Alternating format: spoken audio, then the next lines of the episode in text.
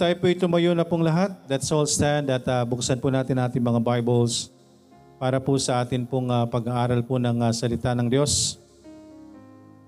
Buksan po natin ang atin pong mga Biblia. Sa book of Romans, Romans chapter 6. Romans chapter 6 verse 23. A very familiar verse sa bawat isa. Nawa ay sa bawat uh, sa lahat. Romans chapter 6. Say amen kapag andyan na po. Romans chapter 6 verse 23.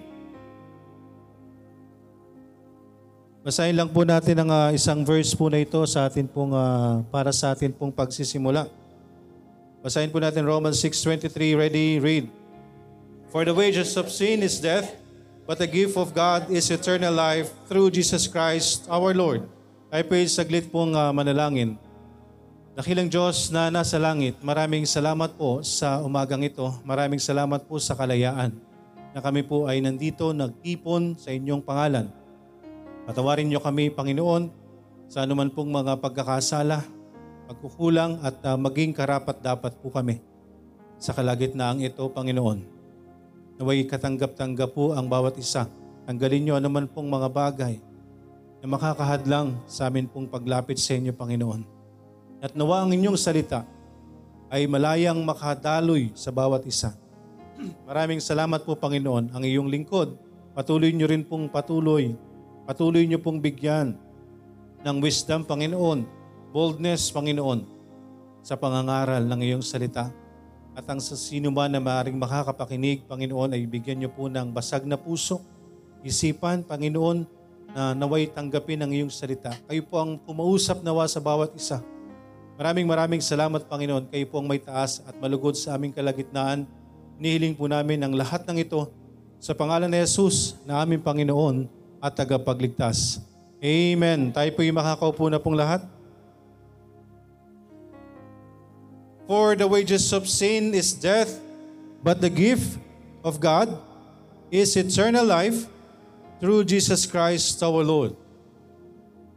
Amen. Dalawang bagay po ang uh, tingnan po natin ngayong umaga. Dalawang bagay po ang uh, makikita po natin dito. Una, kamatayan. Pangalawa, buhay. Okay, so ngayong umaga po ay uh, pwede ho tayong pumili. Pwede tayong mamili po ng nais po natin sa ating pong buhay. Ito po ay ang kamatayan o ang buhay.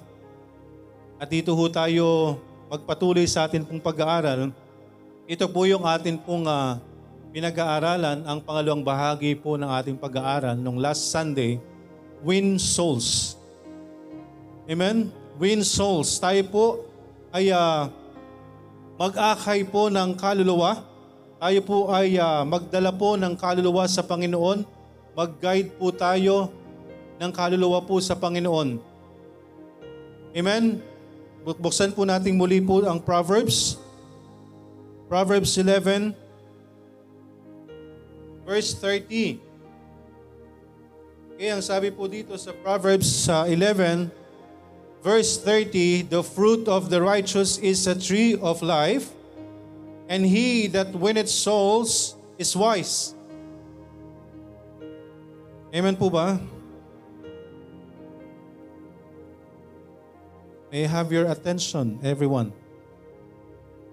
Mga bata, makinig. The fruit of the righteous is tree of life. So sa sino man po na susunod sa kalooban ng Diyos, susunod sa pamantayan ng Panginoon, sa katwiran po ng Panginoon, ano po ang uh, bunga po nito? Tree of life. Amen po ba? Alam niyo po ba ang ibig sabihin kapag uh, nakuha po natin ang tree of life?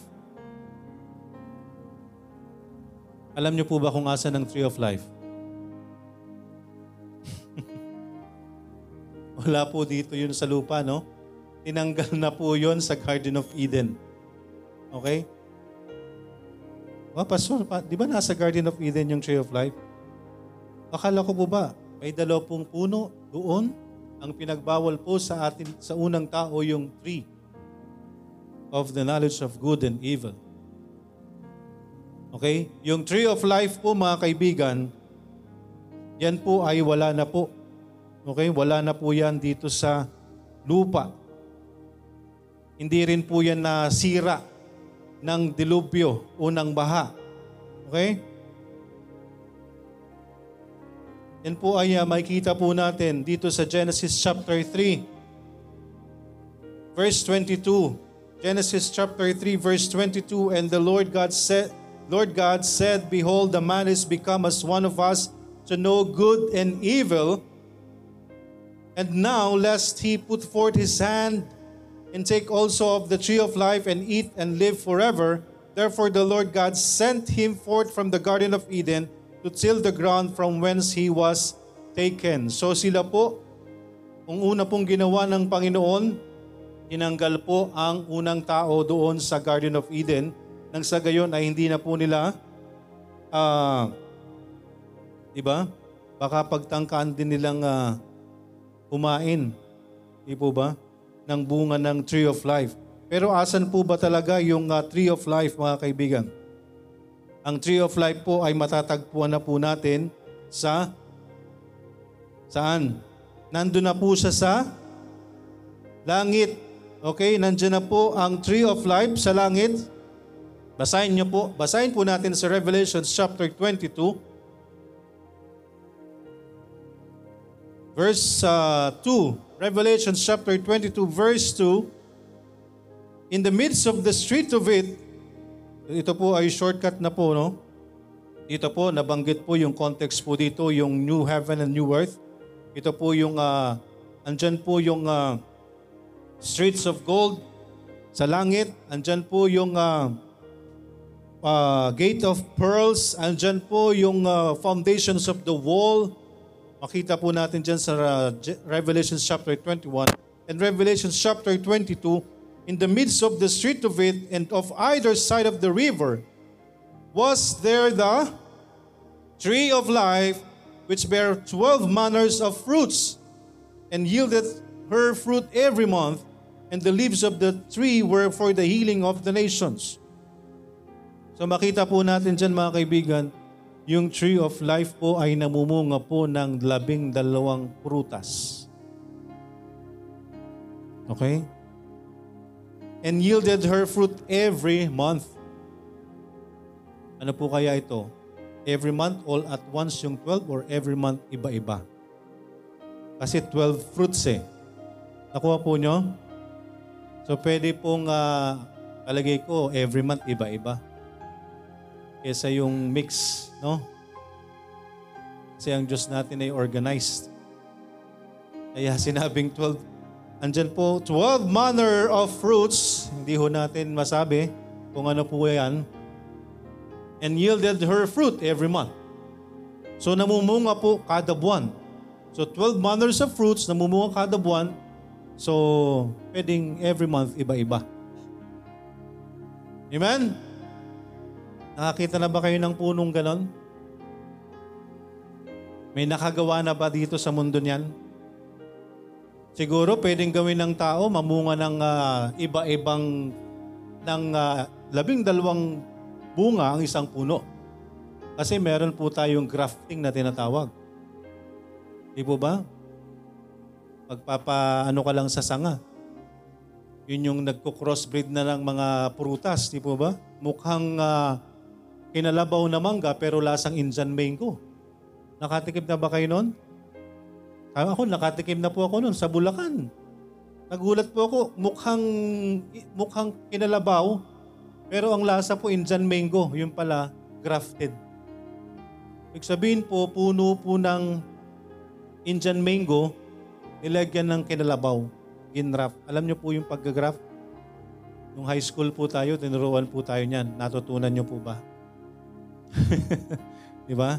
So 12 manners of fruits, mga kaibigan, the tree of life yielded fruits. Okay, yielded fruit every month for 12 months. At sabi nga po, ay magkakatugma ho 12 manner of fruits po yung ibinibigay na bunga po nitong tree of life. Amen?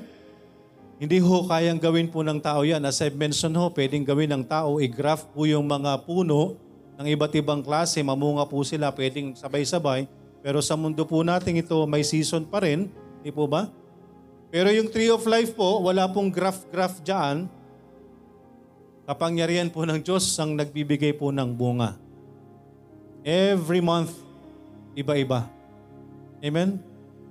Kamangha-mangha po ang uh, kapangyarihan po ng Diyos.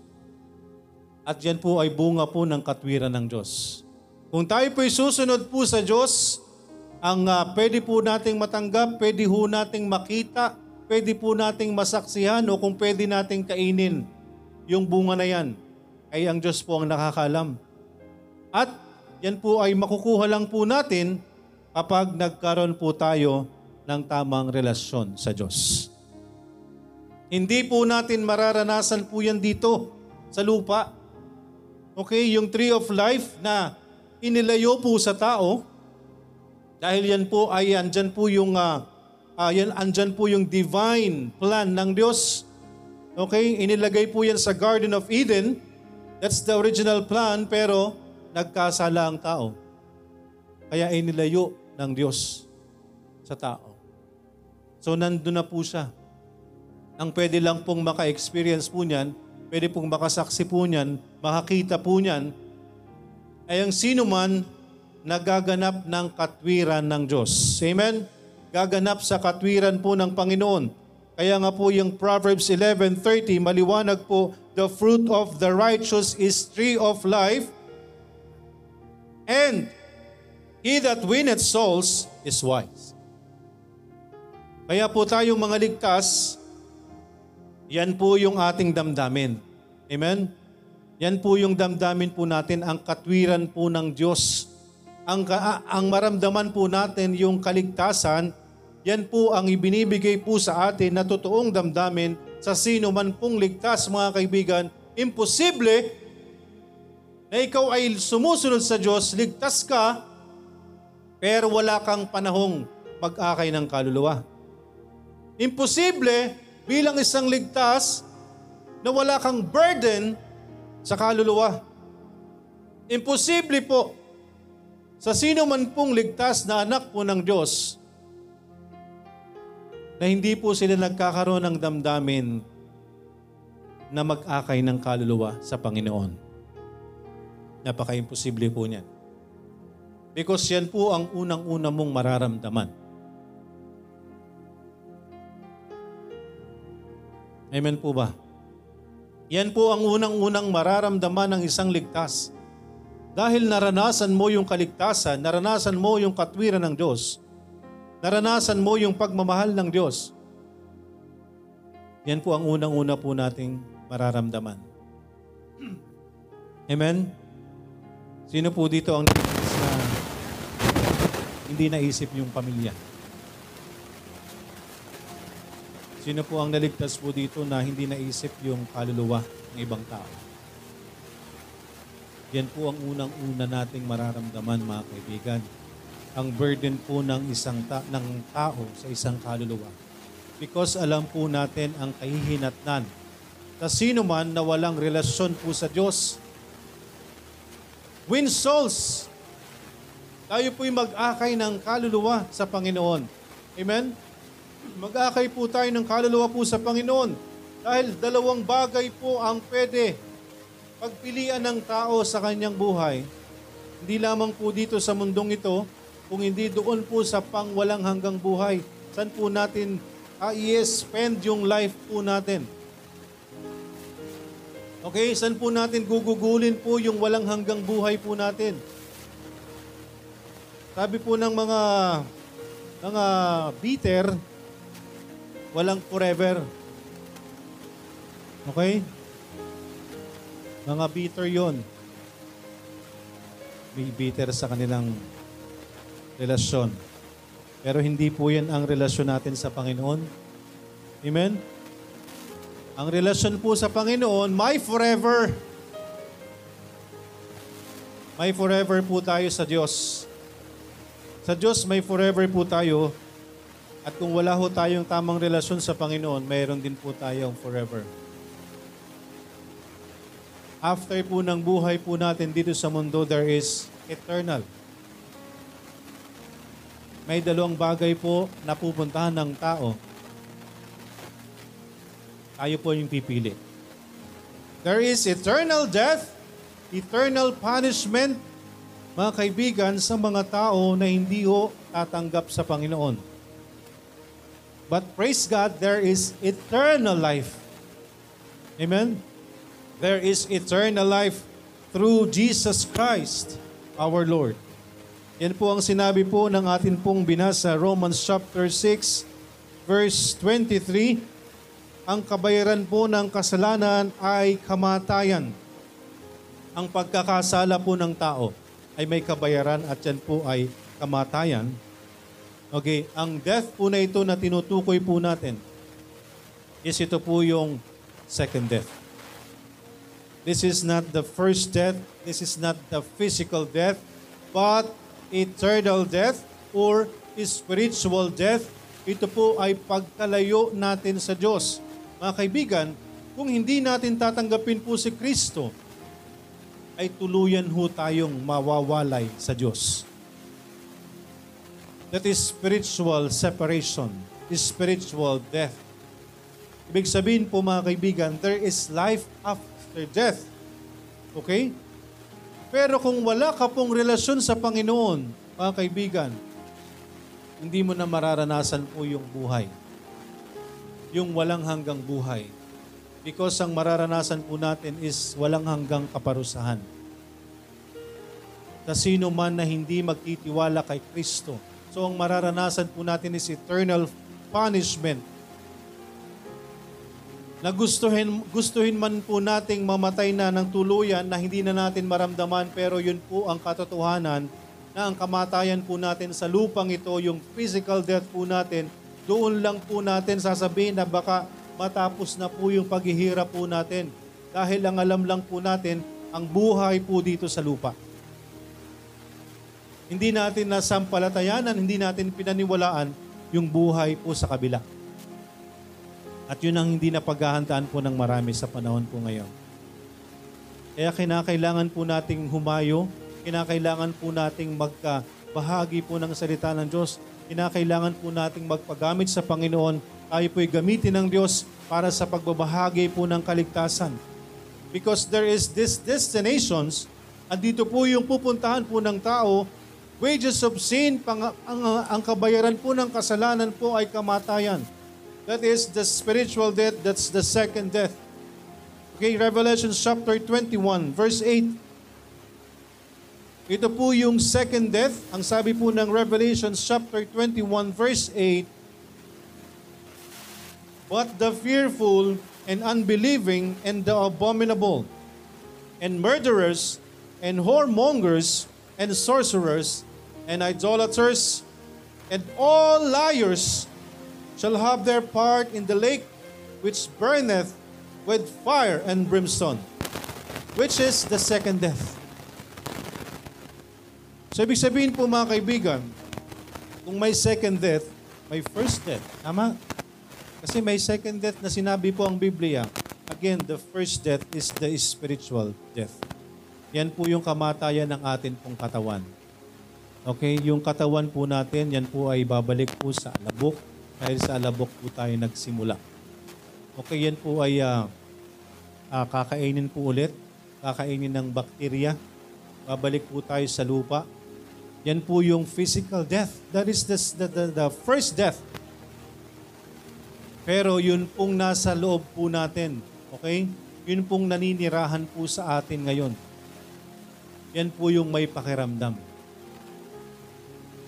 Kuha po natin. Hindi po yung vessel. Hindi yung body natin. Ang nakakaramdam sa'yo, yung kaluluwa mo.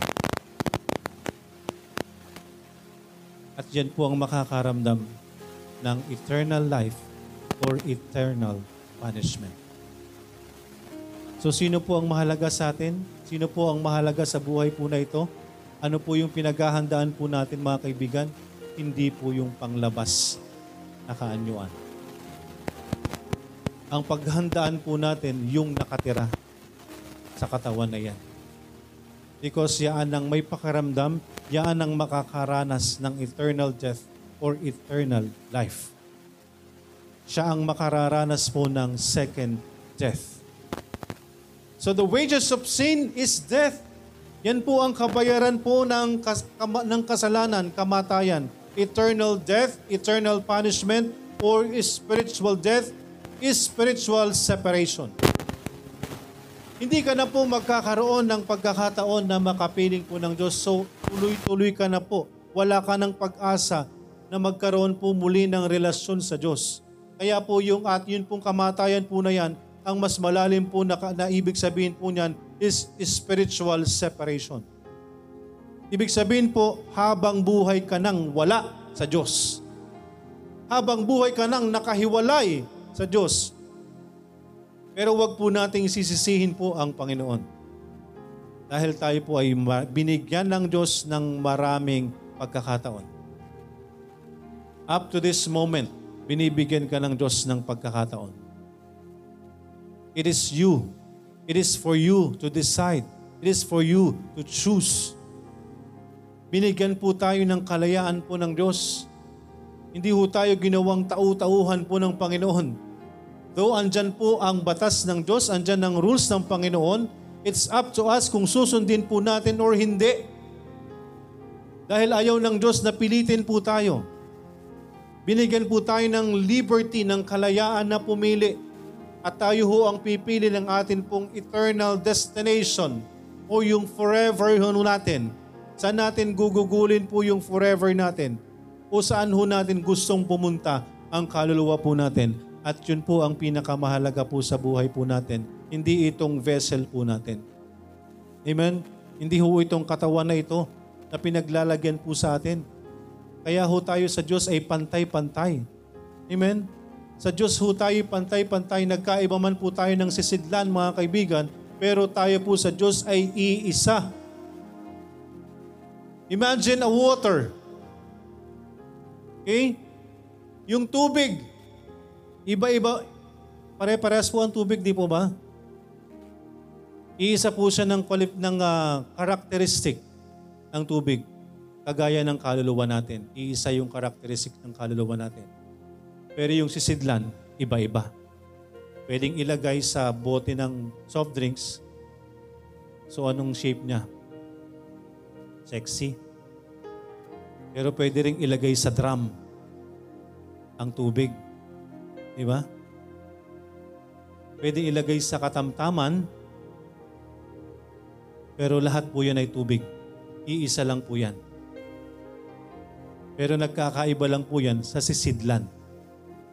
Ganyan po ang tao sa harapan ng Diyos. Iba-iba man po tayo ng sisidlan, pero pantay-pantay po tayo sa harapan ng Diyos. Kaya ang batayan po ng Panginoon, yung puso, kaluluwa po natin, sa harapan po niya. Hindi po kung anong panglabas nating itsura. Okay, hindi po yun ang pinagbabasihan po ng Diyos. Hindi po niya tinitingnan po ang kulay ho natin. Maputi, maitim, kayo manggi, madilaw o anumang kulay ng balat po natin, hindi po yan importante sa harapan po ng Diyos. Kung ikaw man ay 4'11, 5'2 or 6'1 or 7, wala pong pakialam ang Diyos po dyan. Dahil yan po ay sisidlan lang. Dahil yan po iiwan din ho natin. Dahil ang kaluluwa po natin ang mahalaga sa tingin ng Diyos. Because kung tayo po ay kukunin ng Panginoon, bibigyan niya po tayo ng glorified body, hindi po yung iniwan nating katawan. Kaya hindi po yan ang importante po sa atin. Bibigyan po tayo ng glorified body ng Diyos. Amen? Kaya po, ang importante po sa atin ay makita ho natin yung atin pong patutunguhan. Dalawang bagay po yung patutunguhan po natin. Andyan po ang kamatayan, ang spiritual separation. Kapag tayo po ay namatay, wala tayong relasyon sa Panginoon, mararanasan po natin ang dalawang uri ng kamatayan. The physical death and the spiritual death, that is the spiritual separation. Habang buhay ka nang wala sa Diyos, never ka nang magkakaroon ng pagkakataon na makapiling ang Diyos. That is spiritual separation. That's spiritual death. That is second death. Pupunta ang ating kaluluwa sa impyerno. Wala na tayong pagkakataon. Wala na tayong pag-asa na makapiling ang ating Panginoon. Kapag tayo nagdesisyon sa buhay po natin, yun na po yung final na desisyon. Ang desisyon ho na gagawin po natin dito sa lupa. Amen. Dito na po sa lupa tayo magde-decide. Habang tayo po'y nabubuhay, binibigyan tayo ng pagkakataon ng Diyos na magdesisyon sa ating buhay. Anong pipiliin po natin? Ano pong pipiliin po natin? Yung kamatayan, kung saan yan yung kabayaran ng ating mga kasalanan. Ang kamatayan po ang spiritual death. Ang pangalawang kamatayan ang pagpunta sa impyerno. O yung regalo ng Diyos. Ang regalo po ng Diyos ay walang hanggang buhay. Amen. Walang hanggang buhay, but the gift of God is eternal life through Jesus Christ, our Lord. Ang buhay po na walang hanggan ay ang pagtanggap natin po sa ating Panginoong Yesus.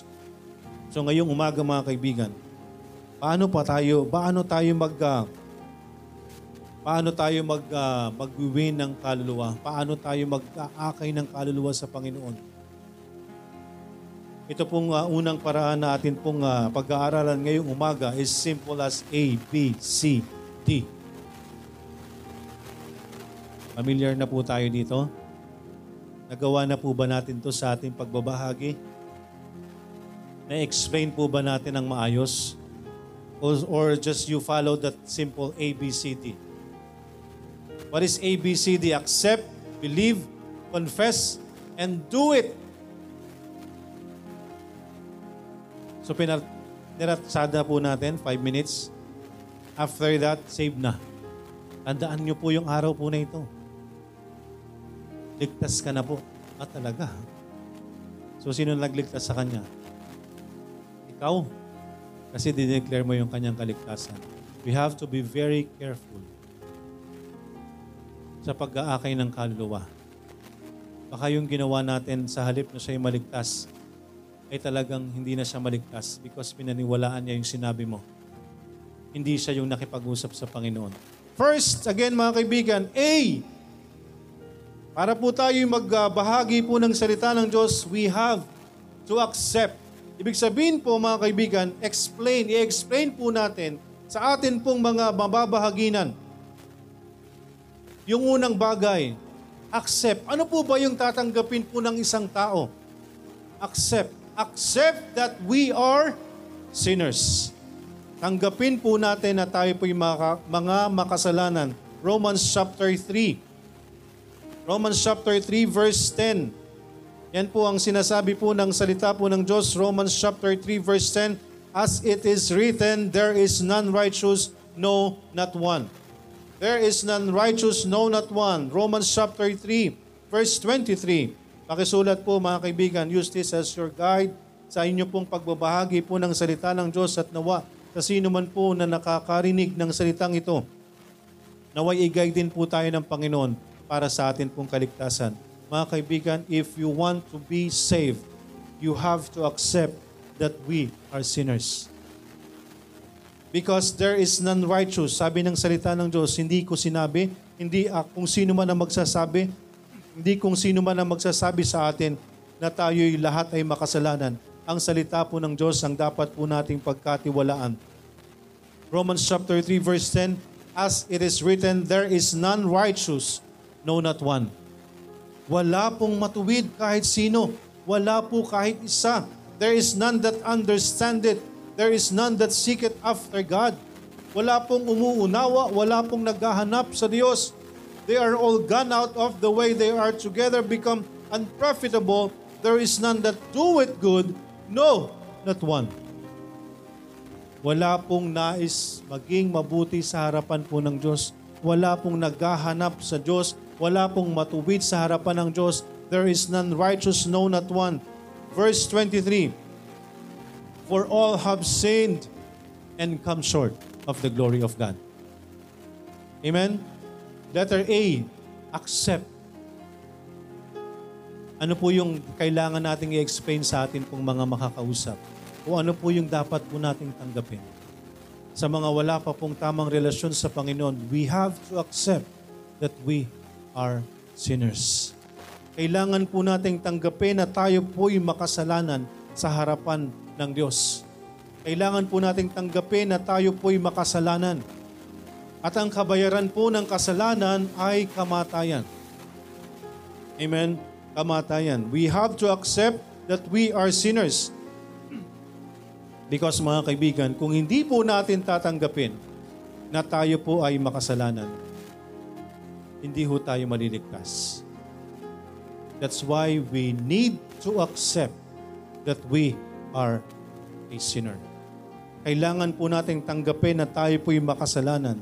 Dahil kung hindi po natin tatanggapin na tayo po'y makasalanan, hindi po tayo maliligtas. Hindi ho tayo maliligtas kung hindi natin naaminin na tayo makasalanan. Hindi ho natin kinakailangan tignan ang sino man. Huwag po ang iyong kapwa ang iyong tignan. Huwag kapwa ang tingnan po natin. Ang tingnan po natin ay ang sarili po natin. Because there is none righteous, no, not one. Walang kahit isa na matuwid. So you don't have to look around you para maghanap ng makasalanan.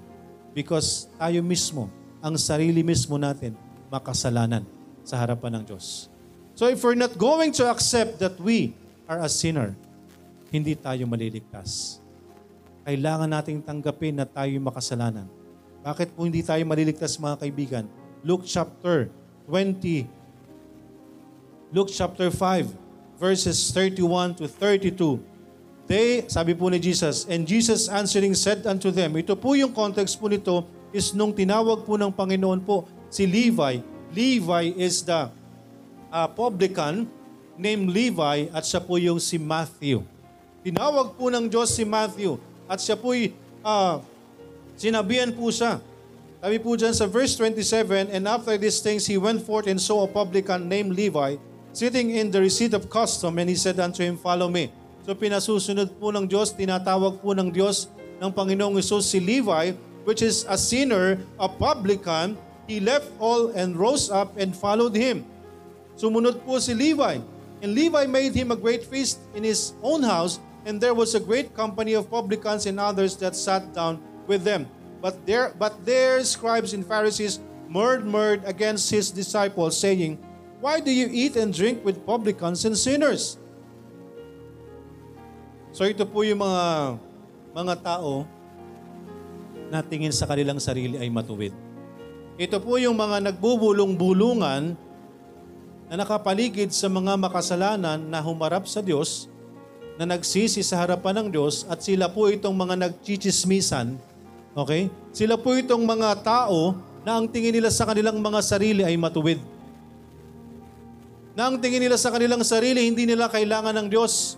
Na ang tingin nila sa kanilang sarili, sila ay matuwid sa harapan ng Panginoon at hindi nila kailangang mag-aral ng salita ng Diyos, hindi nila kailangan makinig sa salita ng Diyos, hindi nila kailangan magpunta ng simbahan. Again, mga kaibigan, hindi ho tayo maliligtas kung hindi natin kayang tanggapin sa ating mga sarili na tayo mismo ay makasalanan at hindi ang ibang tao. Una nating tingnan ay ang sarili po natin because if we're not going to do that, hindi ka maliligtas kapatid. Hindi ka maliligtas kaibigan if you are continuing, pinagpapatuloy mong tingnan ang ibang tao kesa ang iyong sarili. There is none righteous, no, not one. Walang matuwid sa Diyos kahit sino. Kaya ang sabi ng mga scribes, murmured against his disciples, nagbubulong-bulungan sila, so sa mga tuwid, nagchichismisan sila. Pinagchichismisan nila si Levi at yung ibang mga makasalanan na kasama ng Diyos. Bakit kayo nakikisalamuha dyan? Sabi niya kay Kristo, bakit nakikisalamuha ka dyan sa mga makasalanan? Oh, nakita po ba nila yung sarili nila sila yung makasalanan? Ang akala nila sila yung matuwid. Ang akala nila alam nila yung salita ng Diyos. Sumusunod sila sa batas ng Diyos. They are the publicans and scribes. Mga kaibigan, scribes and Pharisees, sila po yung mga may alam sa salita ng Diyos. Pero alam na alam din ng Panginoon na ang mga ito, mga scribes and Pharisees, sila din po yung mga hypocrites. Sila din po yung mga nagsasabi na sila'y nasa Diyos pero sa bibig lang wala sa kanilang puso. Alam ng Diyos, kaya ang, ang tawag niya sa mga skriba at mga pariseyo noong mga panahong yun, ipokrito. Puro bibig lang ang service nyo. Alam nyo lang yung salita ng Diyos pero hindi nyo isinasabuhay. Yaan ang pagsasalakawan ko ng Panginoon sa mga scribes and Pharisees na patuloy na na nag, uh, nagchichismisan, patuloy na nag, nagbubulong-bulungan doon sa mga makasalanan na sumusunod sa Diyos. Ano pong sabi ng Panginoon? Alam ng Diyos kung sino yung handang tumanggap sa Kanya. Hindi po tayo maliligtas mga kaibigan. We need to accept that we are a sinner para tayo po'y maligtas. Ang sabi ng Panginoon, and Jesus answering said unto them, They that are whole need not a physician, but they that are sick. Hindi kailangan po ng isang manggagamot, hindi kailangan ng manggagamot ng isang walang sakit. Ang may sakit ang kailangang magpagamot. Diyan po tayo inihalin tulad, diyan po'y pagsasalarawan ng Diyos. Ang Panginoong Isus po ay inihalin tulad ng kanyang sarili bilang isang doktor, bilang isang manggagamot sa sino mang may sakit na handang tumanggap sa Kanya, sa sino mang may sakit na gustong magpagamot sa Kanya. Because hindi po gagaling ang isang tao kung alam niya sa kanyang sarili na siya may sakit at ayaw niyang lumapit sa doktor, hindi siya gagaling. Kagaya rin po ng mga makasalanan. Kung hindi natin naamin na tayo makasalanan at ayaw nating lumapit sa Diyos, hindi tayo maliligtas. I came to call the righteous. I came not to call the righteous, but sinners to repentance. Yan po ang sinabi ng Diyos. Doon sa mga tao, doon sa mga nagbubulungan, bakit ka nakikisalamuha dyan sa mga makasalanan? Again mga kaibigan, Jesus came not to call the righteous, but sinners to repentance. So kailangan mong tanggapin. Kailangan nating tanggapin mga kaibigan. That is necessary para sa kaligtasan po natin. Admit that we are a sinner. Because kung hindi mo tatanggapin na ikay makasalanan mga kaibigan, Jesus, Jesus is not for you. Hindi para sa iyo si Kristo.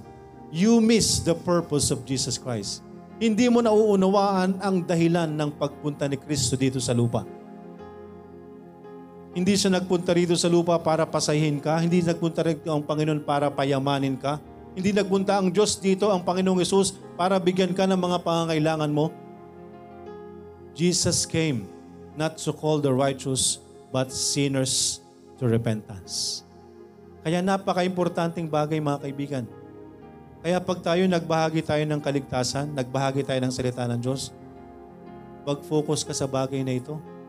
Because unless tanggapin ng taong makakausap mo na tayo ay makasalanan, pwede siyang maligtas. Pero kung ang kausap natin ay magmamatigas, magmamagaling, magsa, hindi, hindi tatanggapin ng sarili na makasalanan, at ituturo ang ibang tao, kagaya ng mga nararanasan po natin, di po ba?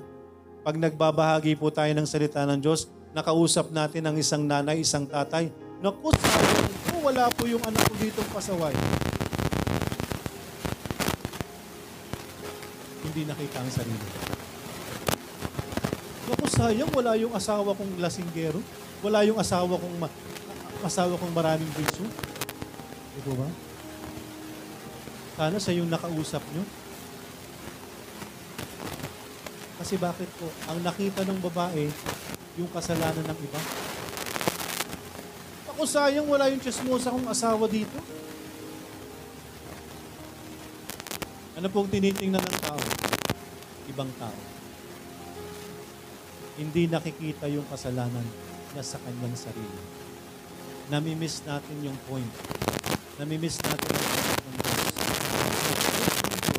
Kung tatanggapin mo muna ikay makasalanan, alam ng Diyos kung sino ka. Alam ng Diyos kung anong buhay mo. Pero unless hindi mo yan tanggapin sa Diyos, unless patuloy mo yan, unless hindi mo bigay sa Diyos yan, I'm sorry to say, hindi hindi ka po mapupunta sa langit. Hindi ka ililigtas ng Diyos.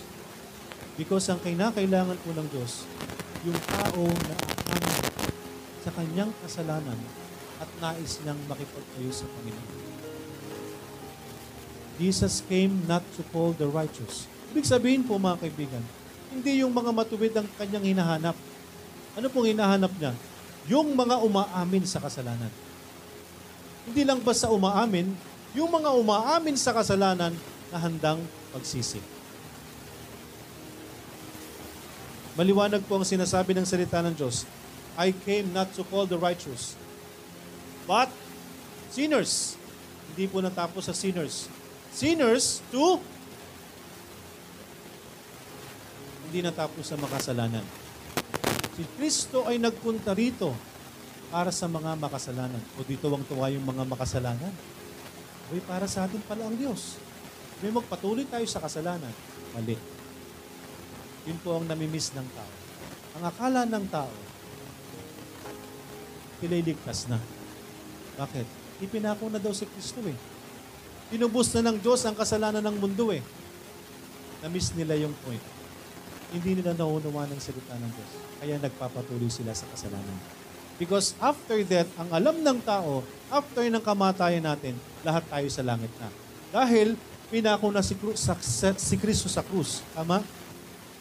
Iniisip ng tao, pinako na si, si Kristo, di ba? So tinubos na tayong lahat. So ano ginagawa po ng tao? nag enjoy sa kasalanan. Na-miss po nila yung salita po ng Diyos. Na-miss nila yung katotohanan dahil hindi po tinuturo po sa atin. Ang masama pa po, halip na sa halip na salita ng Diyos ang ituro sa atin ay yung pamamaraan ng tao. Ang alam natin. Hindi na tayo pwedeng ipagdasal ng kahit sino kapag namatay po tayo. It is our decision. Tayo po ang magdidesisyon kung gusto natin sa langit o impyerno. Kaya nga maliwanag po ang salita ng Diyos eh. Ipinapakita po ng salita ng Diyos na kailangan po nating tanggapin sa ating mga sarili na tayo po yung makasalanan unless natanggapin po natin ang mga sarili po natin na tayo yung makasalanan, hindi tayo maliligtas. Kung hindi natin naaminin na tayo makasalanan. Mamimiss po natin ang purpose ni Jesus Christ. Ang purpose ni Jesus Christ para tawagin ang mga makasalanan na handang magsisi. Hindi ho para bigyan tayo ng, ng uh, lisensya, okay, na magpatuloy tayo sa kasalanan. Magpatuloy tayo sa ginagawa nating kasalanan. Alam nating mali sa harapan ng Diyos, ipinagpapatuloy natin. Hindi ho yun ang purpose ng Panginoon. Hindi ho yun ang biyaya ng Diyos. Namimiss natin po yung totoong grace ng Diyos. Ang biyaya ng Diyos, ang awa ng Diyos, ibibigay lang niya doon sa mga tao na handang tumanggap sa kanyang sarili bilang makasalanan. Handa niyang pagsisihan ng lahat ng ito. At ang totoong pagsisisi po sa kasalanan, mga kaibigan, yung totoong pagsisisi ng kasalanan, meron kang plano na makipagtayo sa Diyos. Iayos yung sarili, yung isipan sa Panginoon. Kaya mga kaibigan, itong pagbabahagi ng salita ng Diyos is not just easy. Yes, it's it's as uh, simple as ABCD, but you have to explain it orally. Hindi mo ito kayang ibigay sa kanya ng 5 minutes. Ay, saglit lang po, ma'am. Ah, pwede po kayo makausap. Gusto niyo po bang mapunta sa langit? Saglit lang po ito, 5 minutes lang ho. Ano to? Diba? Palagi mo maunawaan niya ng 5 minutes. Ilang minuto na ako sa letter A. Letter A pa lang yan. Pero kung hindi mo itinuro yan, hindi mo in-explain sa kanya. Again, mga kaibigan, kailangan po nating ituro. Okay? We have to preach repentance and remissions of sins. And this is uh, napaka-importante po mga kaibigan, ang unang bahagi nito. Napaka-importante na kailangan po nating ipaunawa sa mga tao na makakasalamuha po natin. Sa mababahaginan po natin ng salita ng Diyos that they have to accept that they are sinner. Kailangan na tanggapin na tayo makasalanan. Because unless hindi natin ito tanggapin, hindi natin makukuha po ang kaligtasan. Because Jesus came not to call the righteous, but sinners to repentance. Amen? Pangalawang bagay. Letter B. Na-explain na po natin, naipakita na natin, nasabi na natin, kailangan nating tanggapin na tayo'y makasalanan. At anong susunod kong bagay? Okay? Yan po yung unang bagay mga kaibigan, that is repentance. That is the part that we need to teach repentance. That is the part that we need, uh, they, they have to know ano yung totoong repentance, yung totoong pagsisisi sa kasalanan. Yung pagtanggap sa kasalanan, that is accepting, accept that we are sinners, accepting that we are sinners, pero meron tayong ano, kailangan nating i-explain sa, sa mga nakakausap natin na yung totoong pagsisisi ay na kailangan may kaakibat na ano, na pakikipag-ayos sa Diyos. Okay? Kung gusto nating totoong mag-repent, kailangan wala tayong itira sa sarili natin. Di ba? Meron akong naalala eh. Pwede bang magsisi? Pwede ba akong mag-repent na hindi ko iiwan yung bishop? Diba? Pwede ba akong magsisi na tuloy pa rin ako sa bishop? Hindi totoong pagsisisi yun. Dahil ang totoong pagsisisi, kung ano man yung kasalanan mo sa harapan ng Diyos, gusto mo yung iayos sa Diyos. Yun ang totoong pagsisisi. Hindi po tayo pwedeng manat, hindi po tayo pwedeng tumarap sa Diyos, gusto natin sa Diyos, pero yung ginagawa natin sa kaaway. Hindi po po pwede yun. Kaya kailangan po nating mag-decide. So doon pa lamang po mga kaibigan, sa letter A pa lamang po, kailangan po nila ng desisyon. Mananatili ka ba dyan o gusto mong makipag-ayos sa Diyos? So doon pa lamang po, mayroon ng planning. So yun po yung tinatawag po natin na realization. Realizations of one's fault and wanting to make it right. Mga kaibigan, kapag nakausap natin ng tao, hindi mo naman po sa pwedeng pag, pag-ayusin ang buhay niya eh, para siya'y maligtas. Hindi po. Kailangan niya lang magkaroon ng plan. Ibig sabihin po, yung realization of one's fault na gusto mong iayos yun sa harapan ng Diyos. Ala, ako pala yung makasalanan. Kung ako'y makasalanan, mapupunta pala ako sa impyerno. Ako noon, gusto kong makipag-ayos sa Diyos. Mali pala itong ginagawa ko. Hala, hindi pala pwede ito sa harapan ng Diyos. Gusto ko itong iayos sa Diyos. Yun ang totoong pagsisisi. Because kung na-realize mo lang na may kasalanan ka sa Diyos pero wala kang plano na ayusin yan sa harapan ng Diyos, hindi totoong pagsisisi yan. Ang totoong repentance, kasama po yan dun sa letter A, kailangan nating ipaunawa sa kanila yung bagay na yan. Repentance is realizations of one's fault and wanting to make it right. Napaka-importante ng bagay na yan. Hindi mo siya baguhin bago siya maligtas. Kailangan niya lang ayusin yung puso at isipan niya sa Diyos. Iayos niya lang sa harapan ng Diyos na nais niyang makipag-ayos sa Panginoon.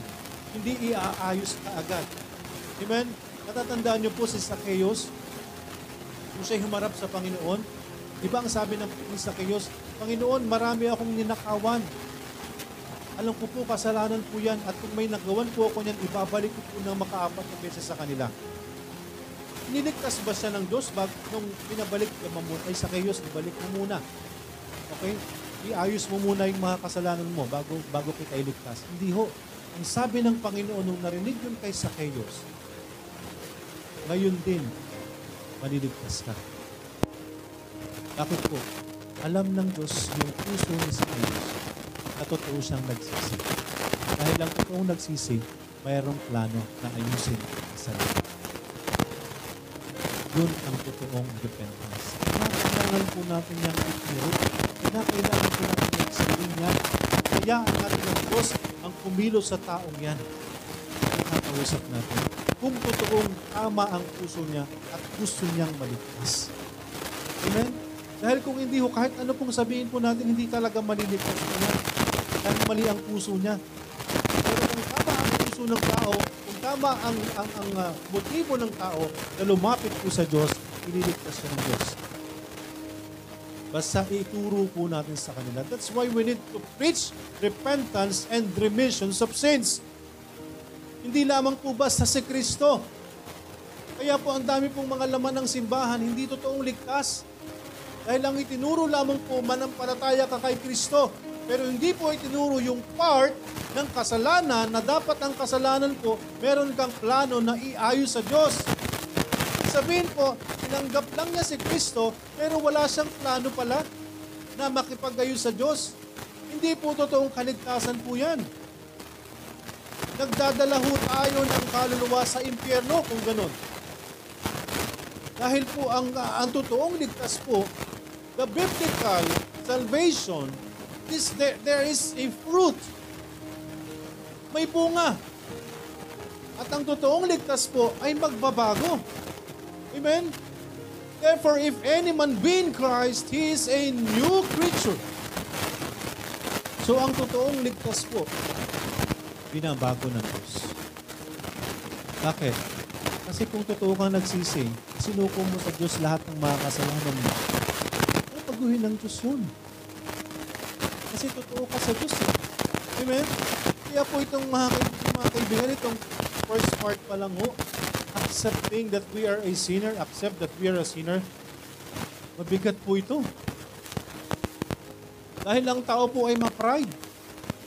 Di mo ba? Sari, ibang tao ngayon nakikita eh. Hindi yung sarili, kapag nakarinig sila ng salita ng Diyos, ayun na, nagturo na. Di ba? At yun yun, namana natin eh. Di ba sa Garden of Eden, nagturo na kaagad? Alam na kasalanan sa Diyos, nagturoan na. Ganun po tayong tao. Kapag tayo po ay na tayo po ay nako-corner ng Diyos, naghahanap tayo ng ibang makasalanan. Di ba ba? Ang kapitbahay ko na lang. Maraming kasalanan niya. Siya yung ano, mas makasalanan kaysa sa akin yun. Ako, wala akong kasalanan. Di ba? Ganun po ang tao eh. Ang nakikita, ibang tao, nakalimutan po yung sarili. Kaya ang sabi ho ng salita ng Diyos, there is none righteous, no not one. For all have sinned and come short of the glory of God. Amen? Ipaliwanag po natin na kailangan natin tanggapin na tayo makasalanan at yung kasalanan po na yan, kailangan natin pong pagsisihan. And eh, paano ho natin pagsisisihan yung kasalanan po na yan?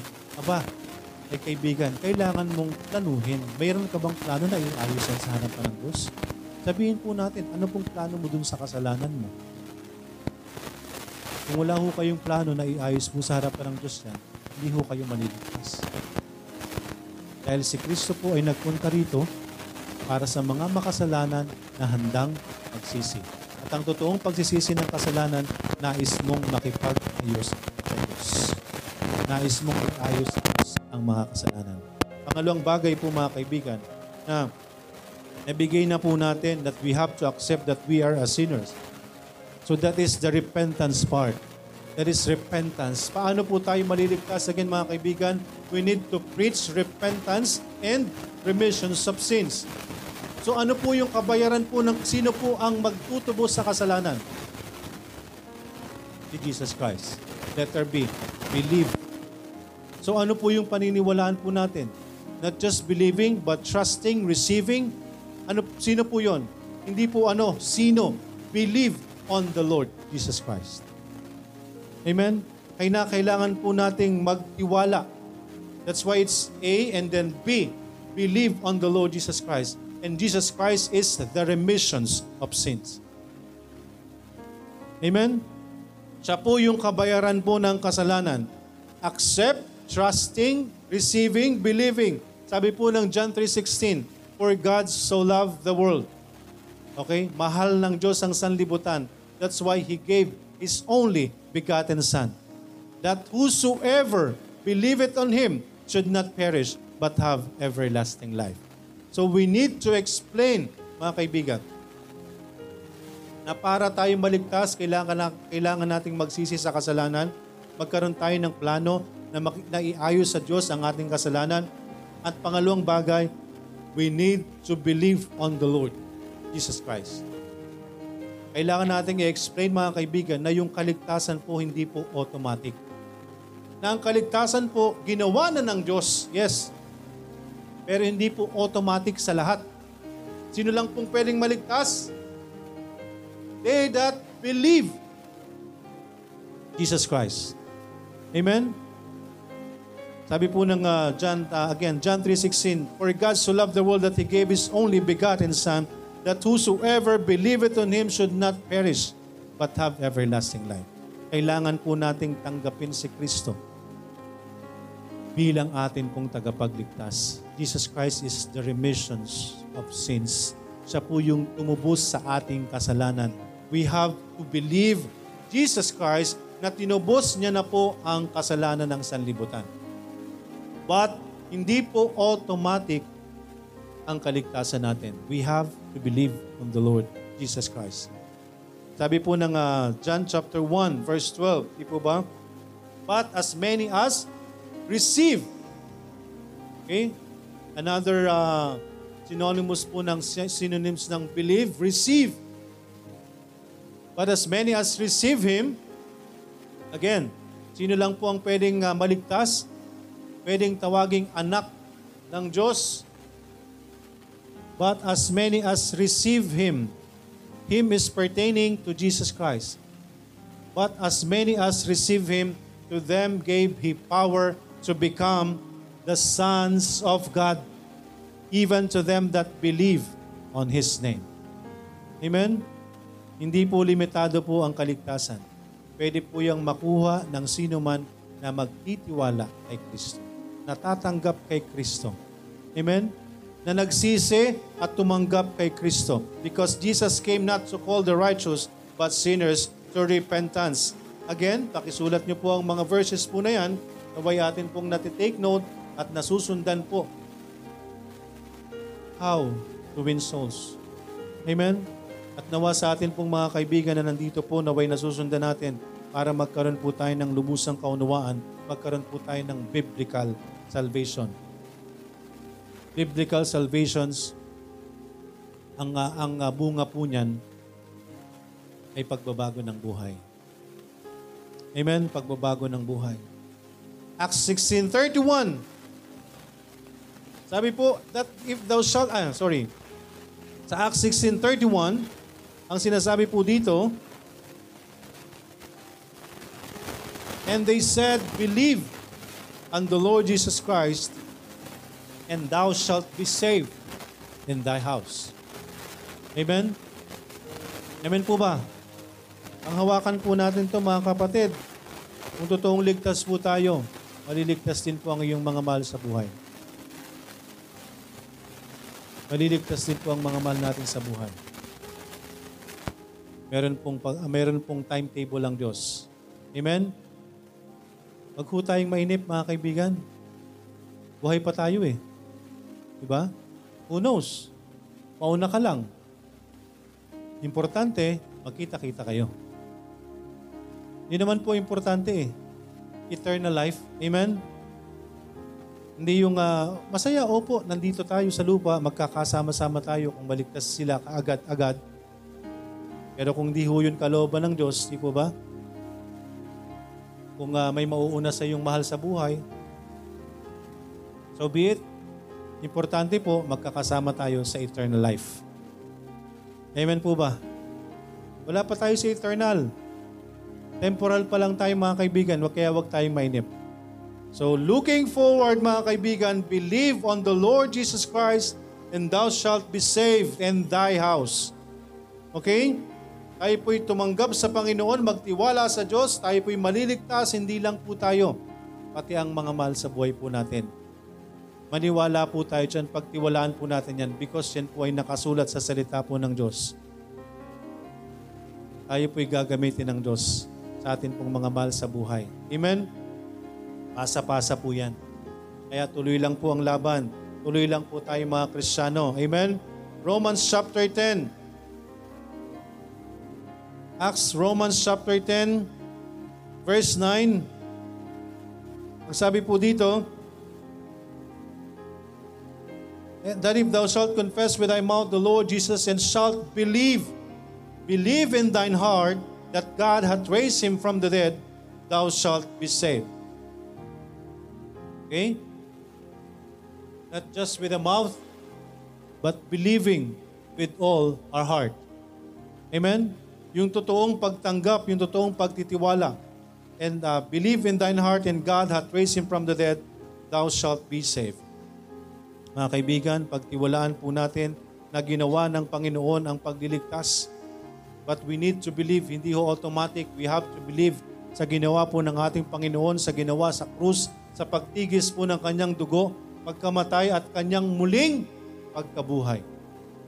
Amen? Para sa katubusan, kabayaran ng kasalanan ng sanlibutan. 1 John chapter 5. 1 John chapter 5 verse 13. These things have I written unto you that believe on the name of the Son of God. Believe on the name of the Son of God, that ye may know that ye have eternal life, mga kaibigan. Believing on the name of the Son of God is having eternal life. Amen? Pagkakaroon po ng buhay na walang hanggan, that ye may believe on the name of the Son of God.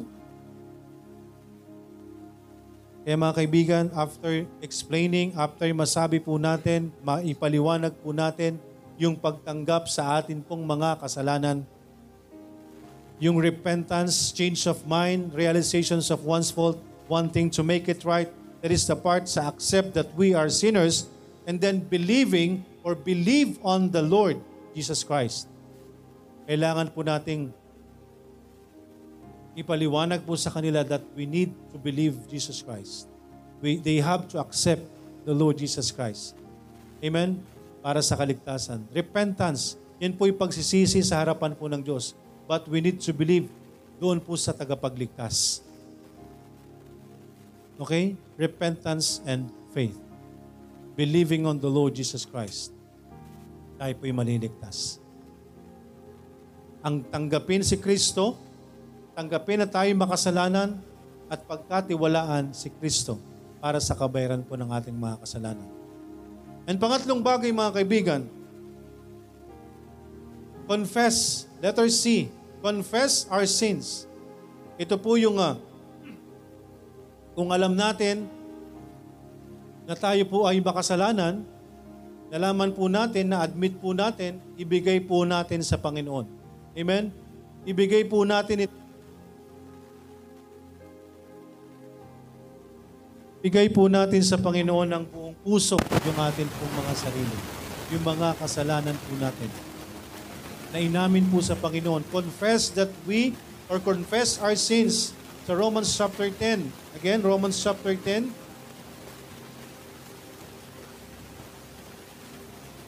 Romans chapter 10, verse 9 and 10. That if thou shalt confess, that if shalt confess with thy mouth the Lord Jesus,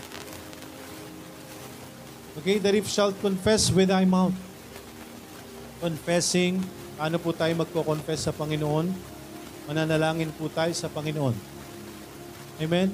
Lalapit po tayo sa Diyos. Confess with thy mouth and not just with our mouth.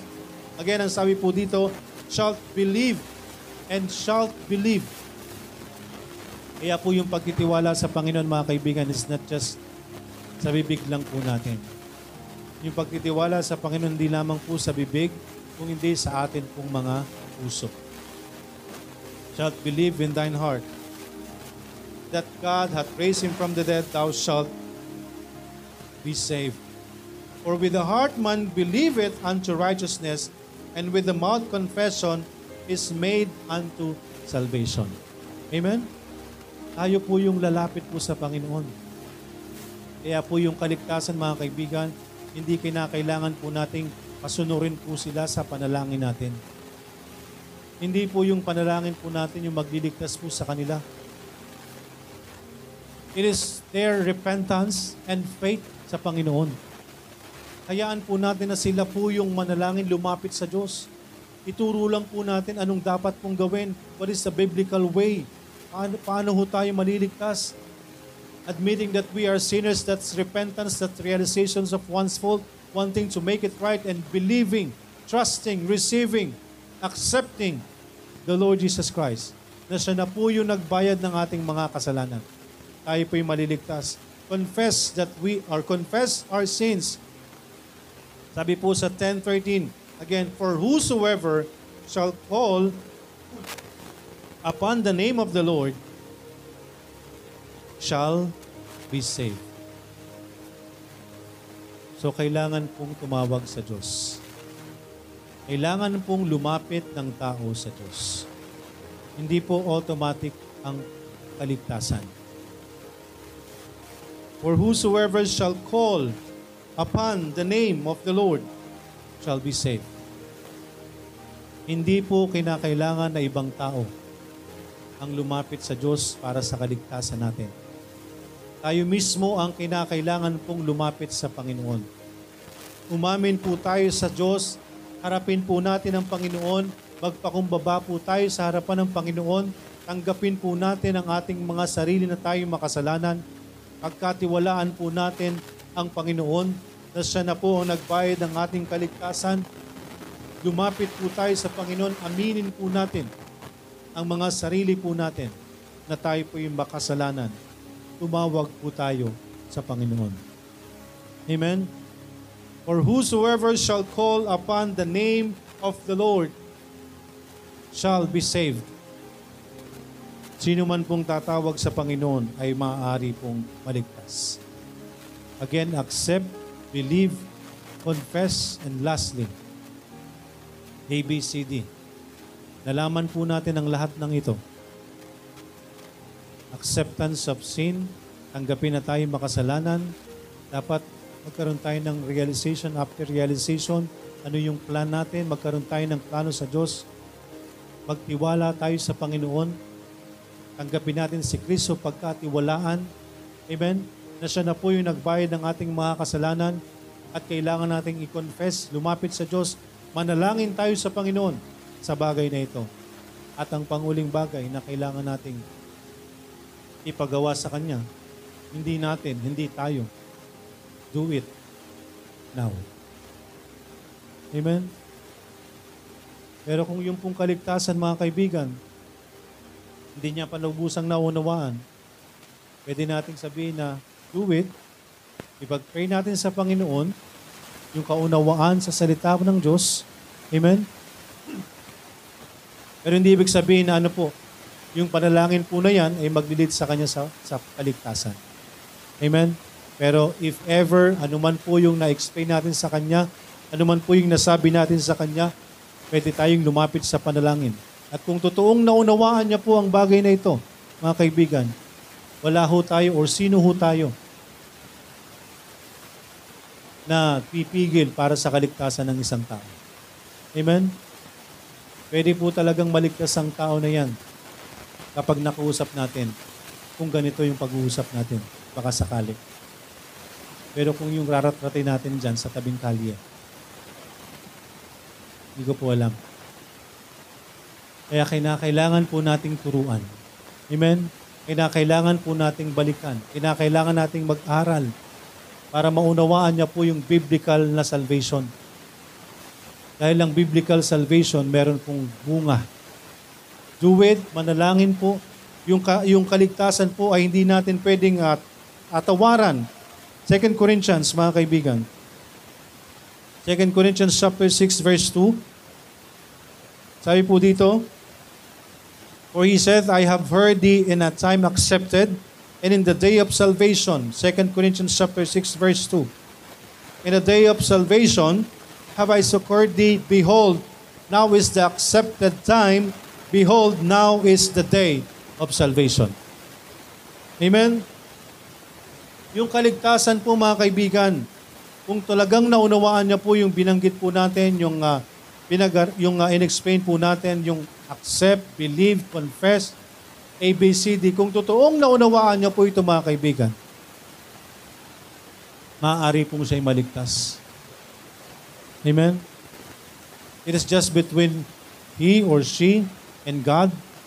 Kung sino man po yung kausap po natin, it is just between them kung totoo po yung kanyang pagtanggap sa Panginoon, naunawaan niya ang salita ng Diyos, nagkaroon siya ng plano na makipag-ayos sa Panginoon, Amen? At gusto niyang lumapit sa Diyos, pwede po siyang maligtas ng araw na yon. Because ang kaligtasan po, kapag narinig po natin, huwag nating patagalin. Amen? Hebrews chapter 3. Hebrews chapter 3. Sabi po dyan, kung narinig na po natin ang salita po ng Diyos, Hebrews chapter 3 verse 7, Wherefore, as the Holy Ghost said today, if you will hear His voice, and they harden not your hearts. Amen. Harden not your hearts as in the in the provocation in the day of temptation in the wilderness. Verse uh, 15. Well, Whilst it said today, if you will hear His voice, harden not your hearts as in the provocation. What's wrong? Meron na?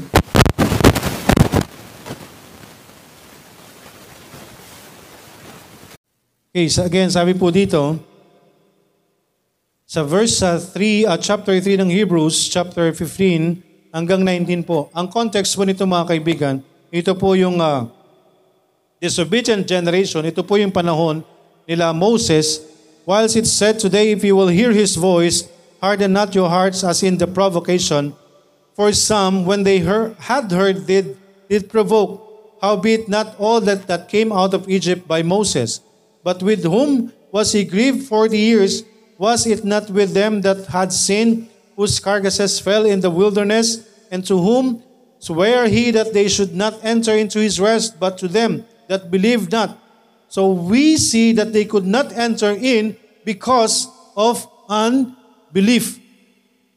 Okay mga kaibigan, after hearing these words, sabi po ng salita ng Diyos, huwag na nating pagmatigasin ang puso ho natin. Because same as with the generation, yung 40 years in the wilderness, nung panahon po ni Moses, mga kaibigan, hindi po lahat ng tao nung panahon ng, ng ni Moses na inilabas po ng Egypt ay nakapasok sa kahari, ah, nakapasok po sa promised land. May nangamatay po doon in 40 years in wilderness. Eh sinasabi po dyan, di ba? But with whom was his grief 40 years, what is not with them that had seen whose carcasses fell in the wilderness. Yun pong kanilang mga katawang lupa. Yung mga nangamatay. Noong mga panahon na yan dahil po sa kanilang katigasan ng puso. Okay, katigasan ng ulo. Mga kaibigan. So we see that they could not enter in. Hindi po sila nakapasok dun sa promised land because of unbelief. Pinagmamatigas po nila yung kanilang puso. Ayaw nilang paniwalaan ang salita ng Diyos. Ayaw nilang paniwalaan yung mga sinasabi ng panahon na yon. Ayaw nilang nagawa na sa kanila yung mga himala po ng Diyos pero ayaw nilang paniwalaan. Kung ano-anong murmuring, kung ano-anong reklamo. Kaya ho sila nagtagal ng 40 years in the wilderness. Nagpaikot-ikot po sila sa ilang. At sa katagalan po mga kaibigan, hindi ho nakapasok po sa promised land kahit si Moses. Di po ba? Because meron din siyang isang sinuway sa Panginoon. Kaya hindi rin siya nakapasok. Di po ba? Ano pong sabi? Bulungan niya lang yung bato para magkaroon ng tubig. Pero ang ginawa niya, hinampas niya po ng dalang beses ba yun? Oh. Sabi nga po eh, isang beses. Hmm. Pero dalang beses, hinampas. Nagagalit, naiinis. Kaya hindi ho lahat ng uh, paglilingkod natin katanggap-tanggap. Amen? Maglingkod ho tayo ng maayos. Sumunod po tayo ng maayos sa Diyos without murmuring. Kahit makulit na po ang tao. Kaya susunod lang po ako. Kung ano lang po yung pinapagawa ng Diyos, yun lang po ang susundin ko. Patuloy po sa paglilingkod sa Panginoon without murmuring. Prayers, patuloy po sa panalangin. Amen? So para po sa atin mga kaibigan, hindi po tayo makapapasok po sa langit because of our unbelief. Kaya kinakailangan po nating ipaunawa sa isang tao yung pagtitiwala, paniniwala, pagtanggap kay Kristo. Pag-amin po sa ating makakasalanan. Kung di po natin paniniwalaan, mga kaibigan, sa sarili po natin, di po ba? Ano yun? Tatanggapin ko na ako yung makasalanan para mapunta ng langit? Di po ba? Yung isang bagay lang po na yan. Kaya pansin nyo ho, doon tayo nagdwell sa unang bagay. Yung accepting, accept. Dahil yung bagay po niya ang pinakamahirap. Pinakamahirap po sa tao. Ang tanggapin na tayo po yung makasalanan. Amen? Tanggapin na tayo makasalanan. So kung tayo po ay makasalanan, tanggapin natin so that we could enter. Amen? Tayo po yung makapasok po sa kaharian po ng langit. Because of our unbelief, maaari po tayong hindi maligtas.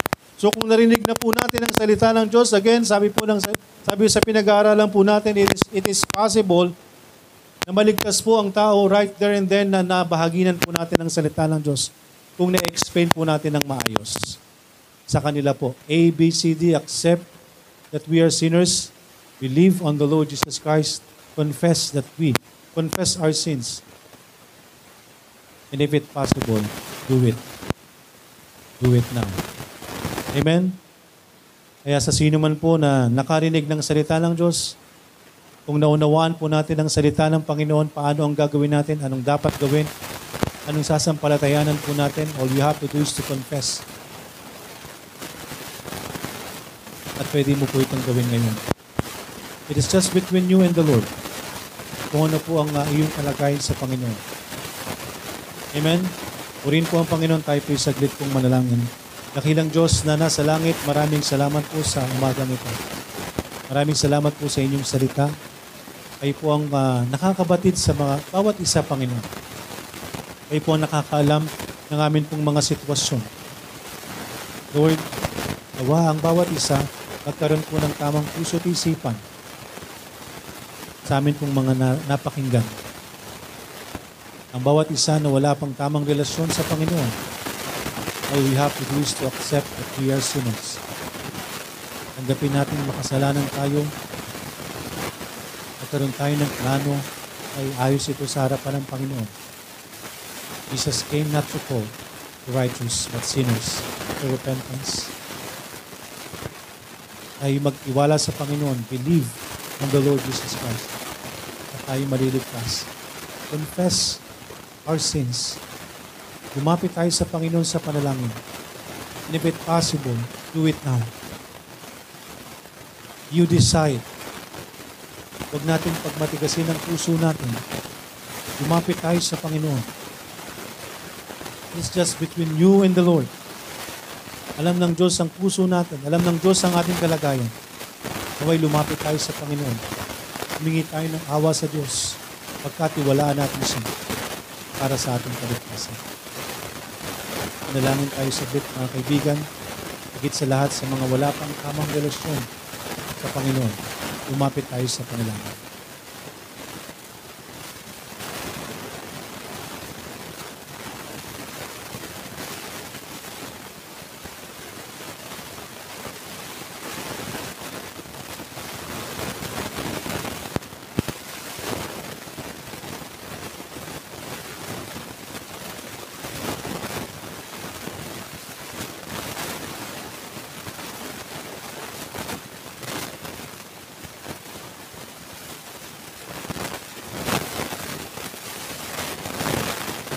ng Diyos kayo po nakababatid sa bawat isa.